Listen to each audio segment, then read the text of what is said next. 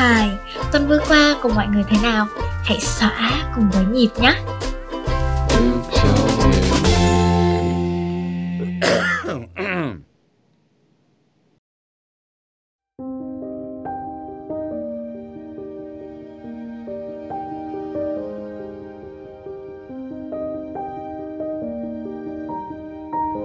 Xin chào cả nhà, lại là Manh đây. Chào mừng cả nhà đã đến với Đức Trọng in Me. Và đây chính là số thứ 3 trong series Nhịp Podcast. Nhịp Podcast là chuỗi series thuộc fanpage Đức Trọng in Me. Và đây sẽ là nơi trò chuyện về trăm ngàn câu chuyện xung quanh vũ trụ nói chung và thì thầm to nhỏ về Đức Trọng nói riêng. Series sẽ được lên sóng vào tối thứ 7 hàng tuần vào lúc 20 giờ trên các nền tảng Soundcloud, Spotify và Google Podcast. Hãy ủng hộ chúng mình bằng cách follow fanpage Đức Trọng in Me và series podcast trên các nền tảng nhé.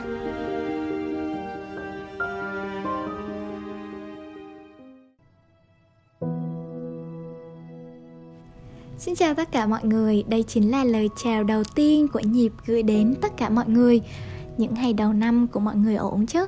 Đây là những ngày đầu tiên của năm nhưng lại chính là những ngày cuối cùng của năm Tân Sửu. Manh là một người khá là yêu trời yêu đất nên lại là một câu hỏi quen thuộc, đó là không biết thời tiết ở chỗ mọi người có ổn không nè. Ở Đức Trọng thì dạo này đã đậm mùi Tết Nguyên Đán hơn rồi đó. Những cuối chiều cuối năm gió cứ luồn vào áo, lạnh buốt cả người. Tối thì gió vù vù bên tai nhưng mà vẫn là cái gió lạnh thanh thanh ngày nào mà Manh đã kể với mọi người. Và kỳ lạ là mấy hôm nay thi thoảng trời lại âm u và lất tách vài hạt mưa nữa. Dạo gần đây mình hay nghe Mang tiền về cho mẹ của Đen Vâu. Giữa cái tiết trời này chú Đen lại ra bài mới với cái content như vậy. Quả thật là nó chạm tới đáy tim của một con bé với lòng trắc ẩn như mình quá. Và trong những ngày đầu năm mới nhưng lại cũng chính là những ngày cuối năm cũ này, mình muốn nói về tình yêu thương nhiều hơn và đặc biệt là tình yêu với bố mẹ, với những người thân của mình. Lưu ý đây có thể là một cuộc trò chuyện hơi sướt mướt và đầy tâm tư của một con bé mít ướt như mình. Chắc hẳn là các bạn nghe Nhịp hôm nay, ai cũng đã từng dạy cho bố mẹ mình dùng đồ công nghệ. Và mình cũng dám chắc chắn là cũng sẽ có ai đó ở đây cũng đã từng cáu gắt khi mà làm việc này. Tất nhiên mình cũng thế. Còn nhớ những ngày đầu tiên khi mà dạy cho bố mẹ dùng điện thoại á, mình đã mất kiên nhẫn đến nỗi mà không thể nào giữ nổi bình tĩnh và lớn tiếng rồi bỏ lên nhà, bỏ mặc cho bố mẹ ngồi ở dưới nhà một mình.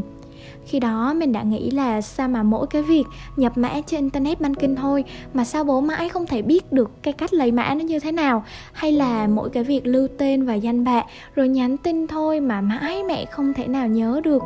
Trong khi đối với mình thì những việc đó quá là đơn giản và dễ dàng, đúng không? Cho tới những ngày đi học đại học xa nhà, mẹ thì vẫn luôn chậm rãi nhắc nhở, dạy mình từng tí một trong việc tự chăm sóc bản thân mình.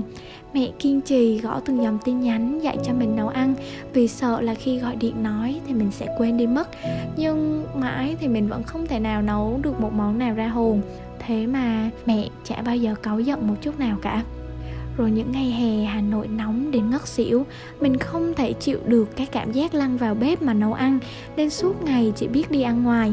Thế là tiền ăn, tiền điều hòa, tiền điện, tiền nước, tiền chi tiêu hàng tháng trong suốt mấy tháng hè cũng tăng lên. Thế mà tối nào bố cũng gọi, nóng quá, cực quá thì bay về nhà đi cho khỏe, còn tiền không, hết tiền thì nói bố lại gửi cho. Rồi ông lại mò mẫm mở Internet Banking mà gửi tiền cho mình.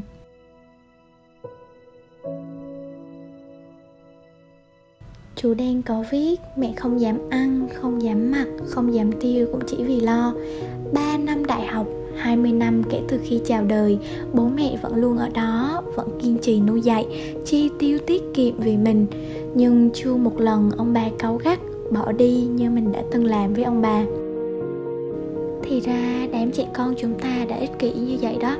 Mình nhớ có người đã từng nói rằng tại sao con người ta có thể dễ dàng yêu thương người khác, có thể dịu dàng với người lạ, nhưng cũng là dễ dàng. Vậy tại sao mà con người ta lại dễ dàng cáu giận, cáu bẩn, nóng tính với chính những người thân của mình và đặc biệt là với bố mẹ của mình?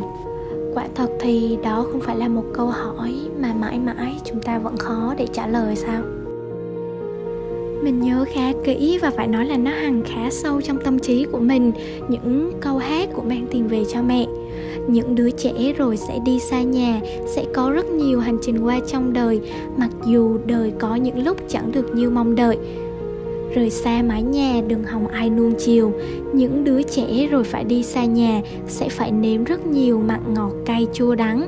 Mẹ chỉ muốn chúng mày phải tự lo cho mình, về đây mà gầy thì mẹ cho ăn đòn.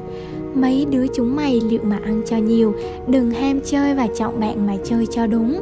Nếu có gì gọi điện ngay cho mẹ, chạy xe ra đường đừng đồ gà bốc đầu.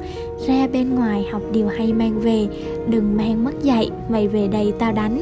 Tiền đã khó kiếm rồi, tập xài cho tiết kiệm, đừng hút thuốc nhiều, mày lại như bà mày. Những câu hát đó nó thô nhưng thật. Có thể là ngày bé chúng ta nghe bố, nghe mẹ dặn đi dặn lại những câu nói này, chúng ta thấy nó dư, nó thừa, thấy nó nhàm chán. Nhưng sau này nghiệm lại, có bao giờ bố mẹ dạy là sai. Những câu hát đó nó thô nhưng thật. Có thể là ngày bé chúng ta nghe bố, nghe mẹ dặn đi dặn lại những câu nói này, chúng ta thấy nó dư, nó thừa, chúng ta thấy nó nhàm chán. Nhưng sau này khi nghiệm lại, có bao giờ bố mẹ dạy là sai. Đã bao giờ bạn nói lời yêu, nói lời cảm ơn và nói lời xin lỗi với bố mẹ mình hay chưa? Nghĩ tới thì có vẻ là điên rồ vì nó quá xến xẩm, mình nghĩ thế. Nhưng tự nhiên vào một chiều cuối năm 2021, khi nghe được bài này, tự nhiên mình lại muốn chạy ngay xuống nhà ôm lấy bố mẹ thật chặt. Trong Bố Già, nhân vật Cẩm Lệ do cô Lê Giang thủ vai cũng có nói lời xin lỗi, nó khó nói lắm, nhưng nếu nói ra được thì nó lại rất là đáng yêu. Bao nhiêu khó khăn, bao nhiêu thử thách, deadline mà chúng ta có thể hoàn thành được, vậy tại sao không thử vượt qua ngượng ngùng nhỏ bé này để nói lời yêu thương với người đã dành tình cảm cho mình trong suốt cuộc đời này. Những ngày cuối năm, những ngày đầu năm và cả những ngày còn lại, mình hy vọng mọi người có thể yêu thương người thân và có thể nói những lời yêu với mọi người nhiều nhất khi còn có thể. Mang tiền về cho mẹ, mang tiền về cho mẹ, đừng mang ưu phiền về cho mẹ.